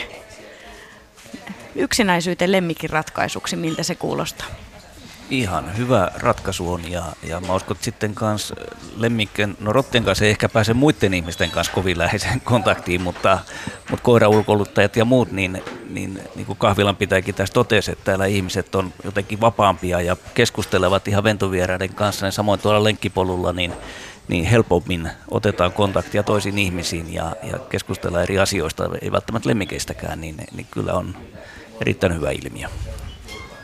Joo, ehkä Helsingissä on jotenkin vähän yleistynyt tällainen koirien pitotapa, että niitä ei välttämättä päästetä niin enää haistelemaan toisia koiria, että sitten vaan sanotaan, ohi ja sitten mennään ohi. Mutta kyllä toki niin kuin, täytyy sanoa, että kyllä niin kuin, jos vaikka on uutena jollain asu, asuinalueella, niin kyllähän se on aivan toista luokkaa se ihmisiin tutustuminen sitten, kun sulla on se koira tai sä ulkoilutat siellä. Varsinkin jos on pentu, niin kaikkihan haluaa tulla sitä jututtamaan. Kissojen kanssa me ei valitettavasti päästä ihan tuohon samaan, kun me ei niitä niin kauheasti ulkoilutella tuolla. Jokkuhan sitäkin tekee, mutta ne on sisäkissoja pelkästään suurin osa. Mutta kyllähän kissa eh, ja mikä tahansa lemmikkieläin, niin kyllähän se kotiin tuo aika paljon elämää ja semmoista, että jos miettii, että tulisi tyhjään asuntoon, tyhjään taloon, niin kyllähän se tuntuu aika erilaiselta mennä jos vaihtoehtona on se, että sieltä tulee joku lemmikkieläin, kissa tai koira sinua iloisena vastaan, niin kyllä se mieli muuttuu ihan toisenlaiseksi siinä, kun siellä on se perhe vastassa, kun meet kotiin. Että kyllä se tämmöiselle yksinäiselle ihmiselle, ja vaikka ei olisi yksinäinenkään, niin totta kai se tuo semmoista iloa ja hauskuutta elämään. Niin, eläin täyttää sen arjen. Puhutaan siitä, että onko eläimet tärkeämpiä kuin ihmiset jo nykyään joillekuille, niin harvemminhan sitä ystävien kanssa viettää yhtä paljon aikaa kuin niiden lemmikkieläinten kanssa siellä kotona. Ja sitten lisäksi siinä on se fyysinen puoli. Kuinka tärkeä se on, että pääsee koskemaan? Mitä sanotte? No mä ajattelen, että se on ihan tosi tärkeää, että, että ja just, just että, että siis el, niin kuin kissat ja koirat on tällaisia lemmikkejä, joihin, joihin, ja varmaan myös hevoset niin kuin jollakin tasolla, että niitähän käytetään terapiassa myös. Kanit ja hamsterit ja vaikka niin, mitkä muutkin. Niin. niin. Että et sitten pystyy niin kuin, ää, ikään kuin pääsemään niiden omien fyysisten rajojensa ulkopuolella sitten, kun saa sen kontaktin siihen toiseen olentoon. Se ei jotenkin välttämättä ole ihan niin luontevaa sitten No ehkä, ehkä just jos sulla on pieni lapsi, niin otat sen syliin ja näin, mutta sitten, sitten niin se ihmisen rajat on jotenkin tällaiset mm, tarkemmat sitten, kun ollaan aikuisia, että ei niitä niin vaan mennä käymään. Tyylilyylikissa lähti tästä Annika meidän välistä. Ei me tässä toisiamme nyt silitellä, vaikka tyylilyyliä siinä siliteltiinkin. Mutta kun sanoit tuosta, että, että ottaa lapsen syliin, niin mm. nyt kun meillä on lapsi, niin se on silti eri asia. Mm, mm. Se, se niin kuin jotenkin, kun on koiraihminen tai eläinihminen, niin se on ihan eri tarve. Se, että mm. sulla on se lemmikki, kun että, että on se lapsi. Se lemmikki, lemmikin silittäminen on tutkimustenkin mukaan laskee jopa verenpainetta. Ja si, siinä on joku niin kuin ihan oma taikansa, taikansa, mikä siinä lemmikissä on, kun sitä pääsee niin kuin silittämään ja pajaamaan ja se istuu siinä sun vieressä niin. tunnin vaikka. Jan Iveen huiski vierellä. Niin mä just sitä, että meillä oli edes mennyt äh, naapurilla toi taiteilija Seppo Tamminen, niin hän totesi aina, että se on ihmisen geeneissä halu koskettaa eläintä, mm. että, että se on semmoinen vaistomainen kanssa, että kun eläin tulee, niin sitä haluaisi koskettaa. Että. Niin Annika tässä jo pääsi mainitsemaan, että verenpaine laskee, vaikka Jan Nousee ol... se välillä. No joo. Jan, oletkin eläinlääkäri, niin varmaan pystyt näistä ihmisenkin terveysvaikutuksista muutaman sanan sanomaan. No sen verran tutkittu tieto on esimerkiksi niin kuin, äh, muistaakseni, että jos on saanut sydänkohtauksen ihminen niin, ja jälkitoipumiseen, niin lemmikillä on, on valtava merkitys äh, niin kuin positiivisesti, että, että just tähän verenpaineen ja mitä muuta asiaa sitten onkaan, niin, niin, niin tota, vaikuttaa. Ja mieli, mieliala, mä uskon, että ehkä se on mm. se kaikkein tärkein. Niin, oksitosiinit lähtevät Joo. liikkeelle. Ja just niin kuin Reetta totesi, että tämä rytmittää, niin just varsinkin koirin kanssa tämä säännöllinen lenkitys on kyllä semmoinen, mikä pitää ihmiset liikkeessä. Ja, mm, ja tuota, liikuntaa ja raitista ilmaa. Joo. Ja sitten mä ainakin kanssa totean meilläkin niin kuin, aina motkoteta, jos lemmikki on vähän ylipainoinen, niin siitä ravinnosta ja ylipainosta ja muusta, niin, niin siinä ihmiset saa samanlaista valistusta myös, että, että tota, en usko, että se on kansanterveydellä ollenkaan huono asia. Olen kiinnittänyt huomiota myös siihen, että että eläinihmiset koskettaa myös ihmisiä vähän eri tavalla, että, että äh, ihan ystävyyssuhteissa saati sitten rakkaussuhteissa, niin kyllä minun mielestä eläinihmiset osaa ihmistäkin koskettaa paremmin, kun on tottunut niitä eläimiä pajaamaan ja pitää lähellä, että, että kyllä se mun mielestä tuo jotain hyvää myös sille saralla. Tuo on aika mielenkiintoinen, en ole tullut ajatelleeksi. Joo, hauska. Tutkimuksen aihe ihan selvästi, vai mitä sanot Erika? No mikäpä ettei. Mä katsoin tota, tyylilyyli äsken kiipesi tota seinää pitkin tonne, tota mattoa pitkin. Mm. Ja sitten se meni ton, ton tota sillan yli ja nyt se äsken hyppäsi sinne kuuseen, joka on siellä Päivi sun vieressä. Ai tänne muovikuuseen. Joo. Tässä on joulukuusi. me käytiin täällä Reetan kanssa etukäteen tutkimassa tätä kissakahvilaa ja silloinhan tämä kuusi oli jo kaatua, kun tässä muutama kissa yhtä aikaa kiipeili. Kolme roikku siinä. Mm. Mutta, mutta mitäs ajattelette, että onko jotakin sukupuolieroja naisilla ja miehillä liittyen tota, lemmikkieläimiin. Mä, mä olin tuossa tota, ihan pari viikkoa sitten Aasitilalla ja siellä oli sitten Aasiostaja pariskunta. Ja se mies oli ottanut ensimmäisen Aasin kaksi ja puoli vuotta sitten ja se oli aivan menettänyt sydämensä sille. Se vaimo siinä kertoili, että, että ei se oikeastaan mistään muusta enää välitäkään kuin siitä Aasista. Ja, ja tavallaan niin kuin, nämä on ehkä jotenkin vähän tylsää aina, että on sukupuolieroja tai muuta, mutta että onko se niin kuin yhtä lailla molempien juttu, mitä te ajattelette? No siis on, onhan siinä, jos, jos miettii vaikka lemmikkikuluttajia, niin suurin osa on naisia. Joo. Ainakin ne, ketkä siellä käy siellä kaupassa asioimassa. Et, et, et varmastikin se on siellä kotona molempien juttu, mutta kyllä, kyllä niin kuin koiraharrastuksessa esimerkiksi, niin kyllä, se, kyllä ne naiset on niin kuin suurimmassa osassa, mutta sitten taas jos katsoo vaikka agility-harrastusta, niin huiput on miehiä. En tiedä, mistä se johtuu. Mm. Joo, mä ajoin sanoa tuota samaa, että, että kyllä niin kuin, ainakin Suomessa, niin kuin, ja itse asiassa taitaa olla muuallakin, että agilityö harrastaa enimmäkseen naiset. Ja, ja siis äh, muutenkin, mitä mä nyt olen nähnyt, niin kuulun yhteen tällaiseen koiraharrastusseuraan, niin siellä kyllä on, on suuri osa naisia, että jostain syystä näin. Samatenhan että myös nyt tämä ratsastusharrastus on tällainen samalla tavalla sukupuolittunut harrastus, että että siellä sitten ehkä, ehkä voi olla hankalakin sitten jatkaa sitä harrastusta, jos on kovin pitkälle, jos on miespuolinen nuori henkilö. Olen näin kuullut. Kyllä näkyy kissapuolella ihan samalla tavalla, että kyllä meidän harrastajakunta on vähän naispuolisempaa, mutta toki siellä näkyy miehiäkin ja pariskuntia, mutta aktiiviharrastajissa niin naisia kyllä näkyy enemmän. Eli jos haluaa naisseuraa, niin ihmeessä kannattaa aloittaa joku tämmöinen Joo, ja jos tarvii mies seuraa, niin sitten voi mennä vaikka raveihin. Mm. Sieltä löytyy sitten niin. miehiä, tai metsällä. Niin, mä olin mm. just tuota samaa, että varmaan sitten se voi olla niin kuin koiraharrastuksissakin, että nämä on vähän sukupuolittuneet nämä mm. harrastukset. Sitten on metsästys ja ehkä jotkut muut lajit, joita en nyt osaa tässä luetella, mutta kuitenkin, niin jotka sitten, niin kuin, joissa sen miehet sitten harrastaa koirien kanssa. Ja aikaisemminhan tämä on ollut metsästys niin ollut hyvin tällainen normaali tapa olla koiran kanssa, niin kuin varsinkin maaseudulla. Ja taas varma tapa löytää joku puheenaihe, mistä mm. lähteä liikkeelle, eli niistä eläimistä. Hmm. Me puhuttiin tuosta somemaailmasta ja Panute Great on nyt, mun pitää ensimmäiseksi se käydä nyt etsimässä Instagramista. Mä en varmaan kolmeen kuukauteen, mutta voit selata vanhat. No niin. Eli Panute Great vielä kertauksena niille, jotka ei ole olleet siinä vaiheessa kyydissä, niin niin Instagram-tili koiralla. Niin, Panulla, eli siis Annikan koiralla. Mutta tota, mä mietin noiden kaikkien edelleen noiden tota, suosioita, jotka tu, tuolla tota, somemaailmassa pyörii, niin esimerkiksi eläinvideoryhmää on tota, oikein jono. Et se on niin tukossa, että sinne ei oteta enää uusia jäseniä. M- mitähän mielihyvää siitä sitten saa, kun pääsee tuota, sinne sitten mukaan?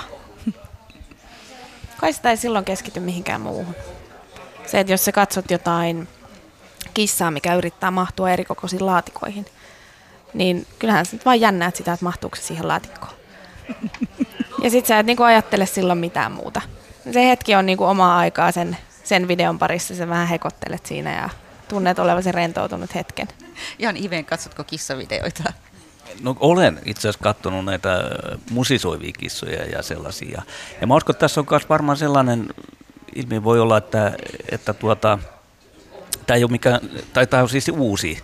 Ja siinä mielessä tällaisia ei ole vielä ollut kovin monta vuotta, onhan niitä nyt ollut, ollut junkin aikaan, niin ne aina kuitenkin siellä on tämmöisiä uusia ulottuvuuksia hämmästyttävyyksiä, että sä et voi ihan ennalta arvata, mitä kaikkea siellä tapahtuu. Niin mä luulen, että se on yksi. Ja sitten tämä on yksi kanssa, että tämä on niin kuin helppo aihe ottaa keskusteluihin sitten muualla, viitata tähän tai jakaa tai, tai muuten. Että, että mä uskon, että se on semmoinen ehkä uusi uusi, jos sanotaan nyt muoti, niin, mm. niin, niin siihen osastoon. Niin siinä mielessä tietenkin vähän mietityttää se, että kuinka kauan pitää jonottaa päästäkseen johonkin tämmöiseen eläinvideoryhmään, koska kuka sieltä haluaa pois, jos on kerran päässyt. Mm. Oletteko te mukana ryhmissä?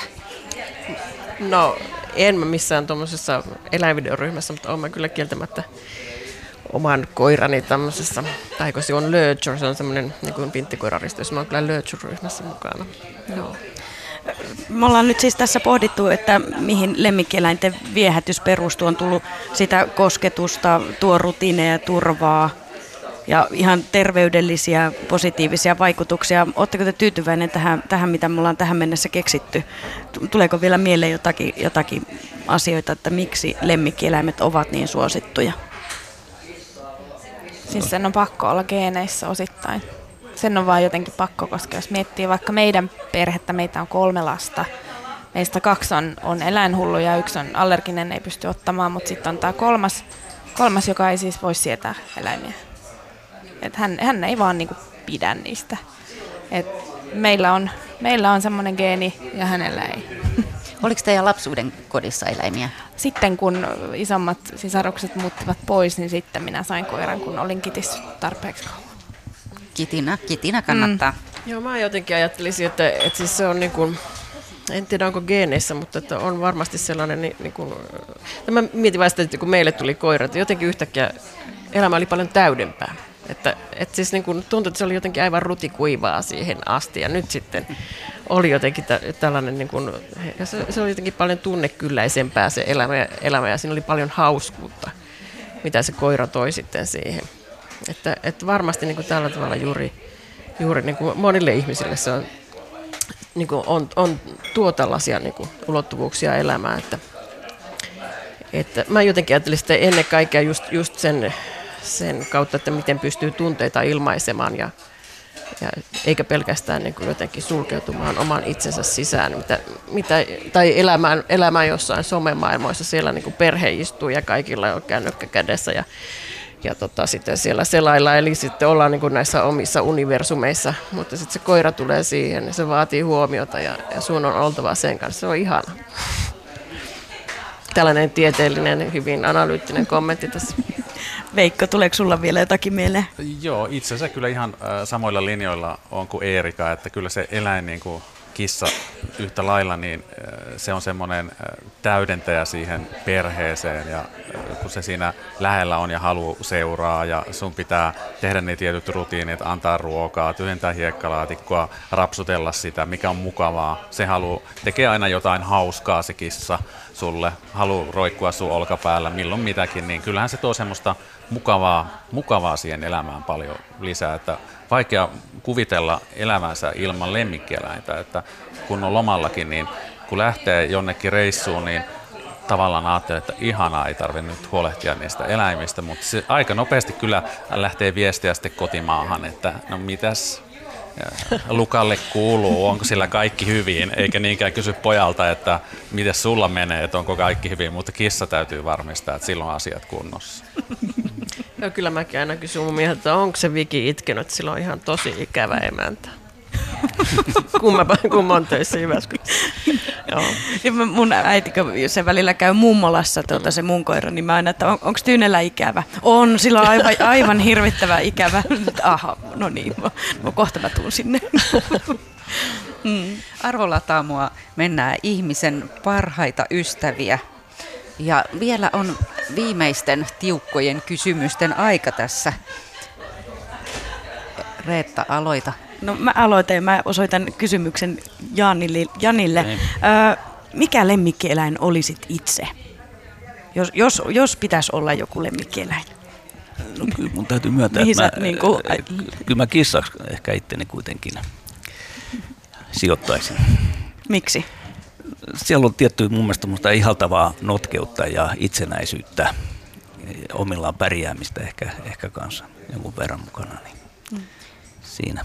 Näin sanoo eläinlääkäri Jan Iveen Etelä-Hämeen eläinlääkäriasemalta. Seuraava kysymys menee Annika Lundströmille. Hän on tuoteryhmäpäällikkö Mustissa ja Merissä. Mm, Annika, mitä ihminen voisi ottaa opiksi lemmikiltä? Varmasti paljonkin. Aiemmin, aiemmin puhuttiin, Jan mainitsi siitä, että elää hetkessä. Se on varmasti yksi, yksi isoimpia asioita. Ja, ja se huolettomuus millä, millä hän niin kuin suhtautuu asioihin. Mutta varmaan, varmaan semmoinen, ei kun, no tietysti tämä kumpuaa nyt ehkä omasta rodusta, mikä on aika, aika rohkea ja raisu, että täysiä kaikkea päivää ja katsotaan mitä tapahtuu. Et, et ei sanota, ei sanota aina kyllä. Hmm. Et se on varmaan yksi asia, minkä voisi oppia. Suomen kissaliiton puheenjohtaja Veikko Saarela, sinulta taas sen kysyn, että mitä sinulta olisi jäänyt kokematta ilman lemmikkieläimiä? Mikä, mikä on semmoinen ehkä tärkeä asia, mikä olisi jäänyt, jäänyt pois? No tietysti hirveä määrä ihmisiä, kenen on tutustunut tämän lemmikkiharrastuksen kautta, että, ja aika monta maata ja kaupunkia olisi jäänyt myös näkemättä, että me näyttelyihmiset käydään aika paljon, matkustetaan Suomessakin sellaisiin paikkoihin, mihin ei ehkä tulisi muuten mentyä, ja ulkomailla tietysti myös, että, että äh, kyllä tämmöinen lemmikkiharrastus niin kuin laajentaa myös sitä semmoista sosiaalista piiriä, sen kautta tulee samahenkisiä ystäviä, ja sitten on nähnyt hirveästi maailmaa sen kautta kyllä.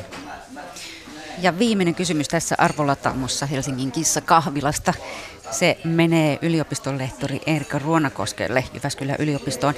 Milloin valitset mieluummin eläimen seuran kuin ihmisen seuran? No, no toi on vaikea. Myönnä vaan. Mm. No, no siis voi sanoa, että jos, jos vaikka surettaakin, niin silloinkin voi olla niin kuin ihan tosi ihanaa, kun se eläin on siinä. Eikä niin kuin, se ei edes se ei millään tavalla kysele sulta että, tai, tai yritä rationalisoida sun tilannetta, vaan on vaan siinä läsnä. Se on ihanaa. Mutta kyllä mä niin mun, musta niin kuin, vaikka jos mä teen töitä kotona, ää, siis tietokoneella, niin musta on ihan kiva, että se koira on siinä läsnä eikä joku toinen ihminen siinä. se, sekin on paljon jotenkin siis tosi mukavaa. Että ehkä just sillä tavalla, että eläimen kanssa on helppo olla niin kuin sillä tavalla ihan hiljaa yhdessä ja näin. Että siinä on hyvin, hyvin monia tilanteita, missä, missä niin kuin koiran läsnäolo esimerkiksi on, on niin kuin sellaista miellyttävää. Toi on ihan totta. Meillähän on toimisto täynnä koiria. Mustinemirin mm. toimistokonseptiin on kirjoitettu, että meillä on saa olla ja pitää olla lemmikkejä mukana. Se on ihan erilainen työympäristö, kun siellä välillä konsertoidaan vähän haukkomalla tai ulisemalla tai joku rupeaa haastamaan toista leikkiin, niin se on ihan, ihan erilainen drive niin sanotusti, kun siellä on vähän muutakin kuin pelkkää jäyhää jököttämistä.